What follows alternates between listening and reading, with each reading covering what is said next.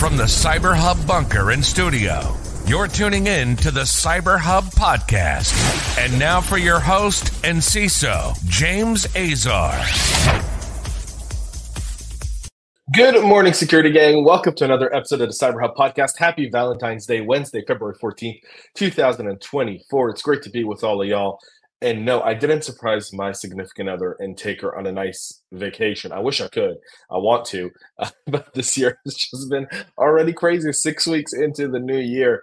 And, and I think I've racked up more miles than I did all of last year in just these six weeks. So thank you all for tuning in this morning. Happy Valentine's Day. Spend some time with your loved one. We don't need a day like today to remind us of the value of our significant others in our lives. And so I say that because yes, it's Valentine's Day. Yes, people get all romantic and spend a hundred dollars on a dozen roses. That tomorrow will be fifty, but nonetheless, we don't need a special day to remind us of the people that help us be the better version of ourselves.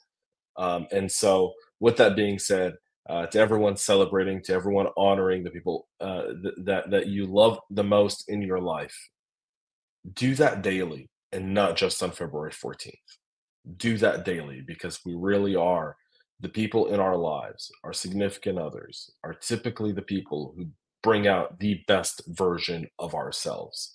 And so, with that being said, I'll say, uh, you know, have a great rest of your day. We've got a lot to talk about today. Let's get into the show. But before we do, whenever I travel, you know, it's hard to find a good espresso. If I was like in Italy or Switzerland for that matter, finding an espresso would be as easy as finding a Celsius at a corner store. But that's not the case. Uh, so I've got my Celsius this morning. Join me for a coffee cup cheer. This, by the way, a new flavor, raspberry peach. I've never seen this flavor before. Saw it yesterday. I was like, ooh, got to try it. Trying it with all y'all. First time around. Coffee cup cheers, y'all. I'm not to lie. That's a really, really good flavor. I'm to have to order a bunch of these. All right. Let's go ahead and get started because we have a lot to talk about. Prudential Financials is now disclosing that their network was breached last week, with attackers stealing employee and contractor data before being blocked from compromised systems one day later. The global financial services firm and a Fortune 500 company manages around 1.4 trillion dollars in assets. It provides insurance, retirement planning, as well as well as wealth and investment management services to around 50 million customers globally. This includes these United States of America, Asia, Europe, and Latin America. As the second largest life insurance company, it employs 40,000 people worldwide and has a reported revenue of more than $50 billion in 2023. The 8K filed with the SEC uh, yesterday, the company revealed that it had detected the breach on February 5th after attackers gained access to some of its systems one day earlier on February 4th. As of the date of this report, they believe the threat actor who they suspected to be a cybercrime group access company admin and user data from certain IT systems and a small percentage of the company user account associated with employees and contractors. This is an ongoing investigation. Um, and so there's that. This isn't the first time Prudential is dealing, obviously, with this type of uh, cyber event within their environment. They've obviously had a bunch of those previously, including one as recently as 20 as May of 2023 something really important to understand. Typically, when you see the 8K, it kind of helps you understand uh, a little bit about the type of breach that we see here. And there's been a trend where we're really, really strict on customer data, right? So we're putting in privileged access management and, and, and all these different tools on customer data in order to try and prevent these types of situations. And sometimes we overlook employee and contractor data because we don't see the value uh, or, or it's not the same. And, and in fact, I would argue that it's even more critical that we protect employee and contractor data because those are the wheels that grease our, our working machine, our company machine that help make everything come together. And so, you know, I'm not saying Prudential intentionally did this or anything of that nature. It's likely that they've compromised someone within the organization in a specific system that carried that data, potentially an HR system or an ERP system that had that data. And so that's where that's why we may see the compromise uh, directly affecting those individuals and not customers at this time. As more information becomes available, we'll share it here, but just something to keep in mind there as well. Microsoft on Tuesday rolled out a whole bunch of patch. You know, yesterday was Patch Tuesday. If And in case you missed that, we'll get to the summary of Patch Tuesday here in just a moment.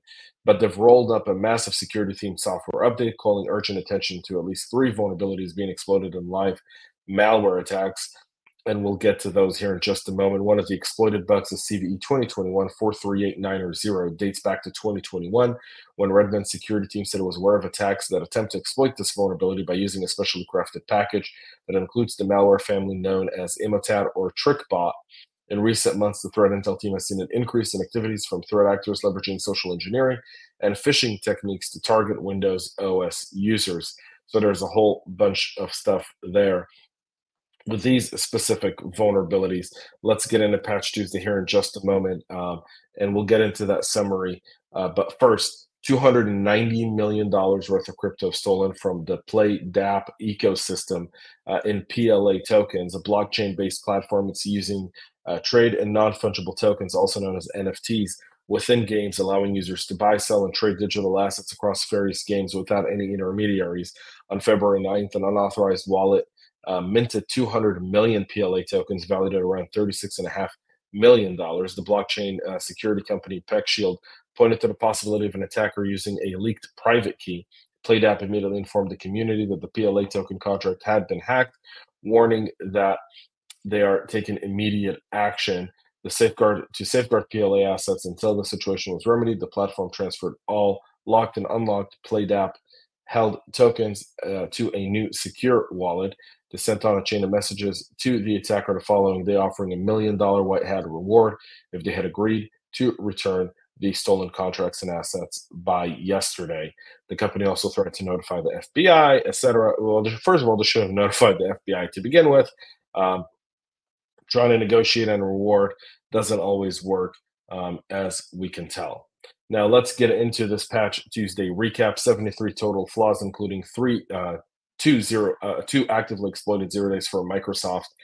The uh, patch Tuesday fixes five critical vulnerabilities, including a denial of service, remote code execution, information disclosure, and elevation privileges vulnerabilities. The number of bugs in each vulnerability category is 16 elevation of privilege vulnerabilities, three security feature bypass vulnerabilities, 30 uh, remote code execution vulnerabilities, five information disclosure vulnerabilities, nine denial of service vulnerabilities, and 10 spoofing vulnerabilities.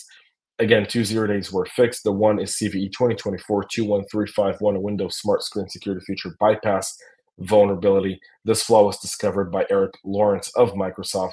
The other CVE 2024-21412, an Internet Shortcut File Security Feature bypass vulnerability. This was being actively ex- this was an actively exploited Internet Shortcut file flaw that could bypass mark of the web warnings in Windows. An attacker could use that to uh, to essentially send a targeted, uh, specially crafted file that's designed to bypass the display security check. Peter Girnus of Trend Zero's Microday Initiative discovered the flaw and released a report on it today as well.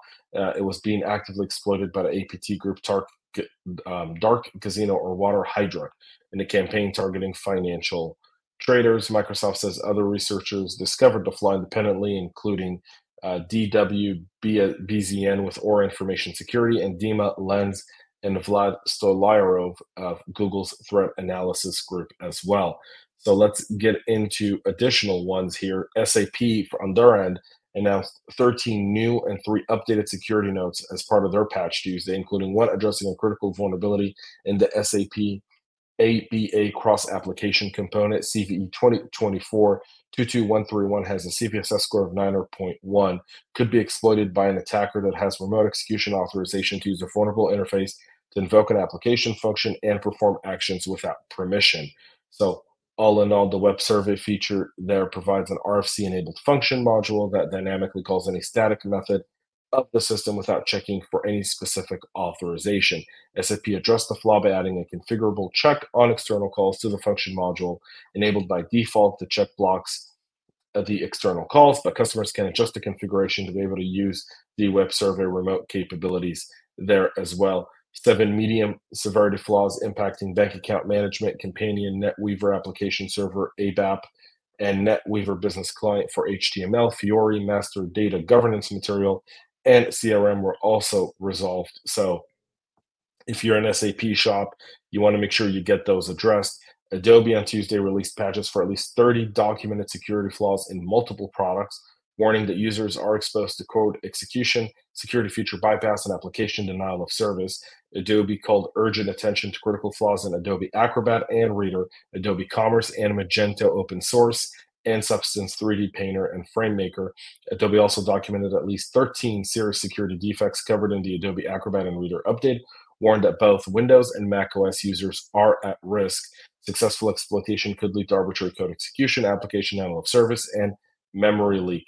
All in all, the company flagged the Adobe Commerce update for urgent attention, warning that unpatched installations are at risk of arbitrary code execution, security feature bypass, and application denial of service. The Bumblebee malware is making a return with new tricks, and they're targeting a bunch of businesses in the US. This is coming from enterprise security firm Proofpoint, who's saying the activities targeting organizations in the US with voicemail themed lures containing links to OneDrive URLs. The URL leads to a Word file with names such as release events uh, and then the uh, hashtag sign 96.docm. The digit before a file extension varied. The company said on a Tuesday report the Word document spoofed the consumer electronics company Humane. Opening the document leverages VBA macros to launch a PowerShell command to download and execute another PowerShell script from a remote server that in turn retrieves and, re- and runs the Bumblebee loader. Bumblebee was first spotted in March of 2022. is mainly designed to download and execute follow-on payloads like ransomware. It's been put to use by multiple crimeware threat actors that previously observed delivering the BazaLoader and IcedID.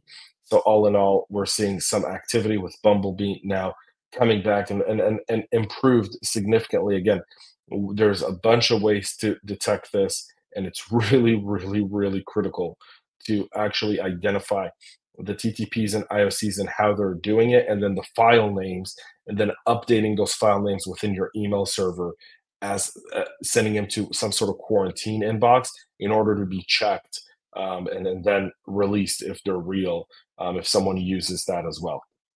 And our final story this morning has to do with the Iran and Israel, uh, you know, regional war that's going on, and it's it's flaring up. The region is really um, flaring up. Israel obviously on Sunday rescued two hostages from Hamas, um, which you know, in, a, in, in an unbelievable operation. If you haven't seen the video, I urge you to go see it.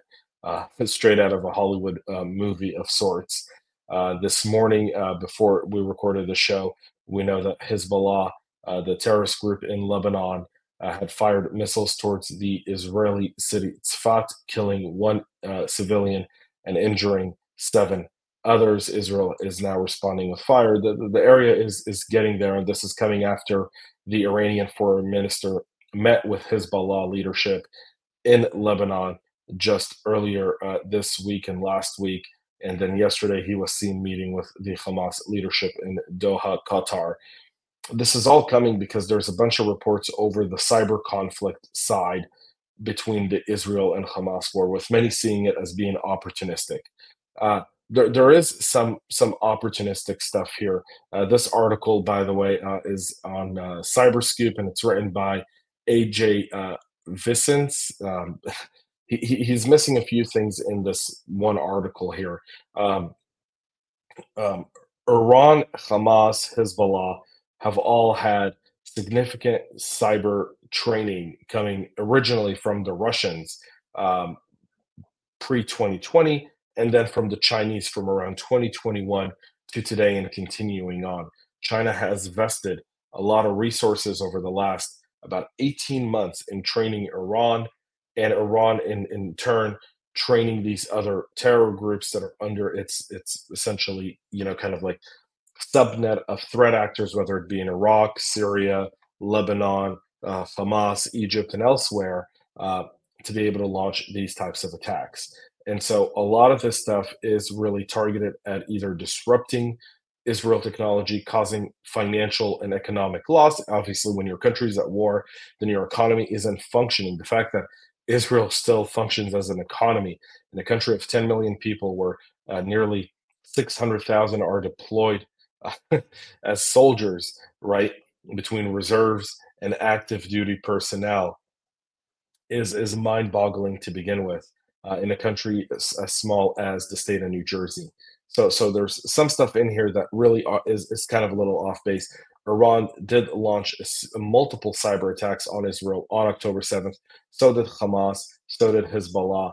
There were a series of disruptions, including some that have not been confirmed yet, but we've been told by sources we know in Israel that there were some IoT attacks on some of the IoT infrastructure in Israel that was part of the border wall between Gaza and Israel at, on the morning of the attack. And then in the weeks leading up to it, meaning they were pinging it, pinging it, pinging it, and then kind of getting them into some sort of rhythm before actually launching the attack. So there's all of that there as well, kind of something to keep your eye on. Uh, there as well as these attacks. Once they make it into the battlefield, they make it into our businesses. That's it for our show this morning. We'll be back tomorrow with a whole lot more. Until then, have a great rest of your day. Happy Valentine's Day. And most importantly, stay cyber safe. We love feedback, so make sure to connect with us on social media and subscribe to our podcast on your favorite podcast listening platform.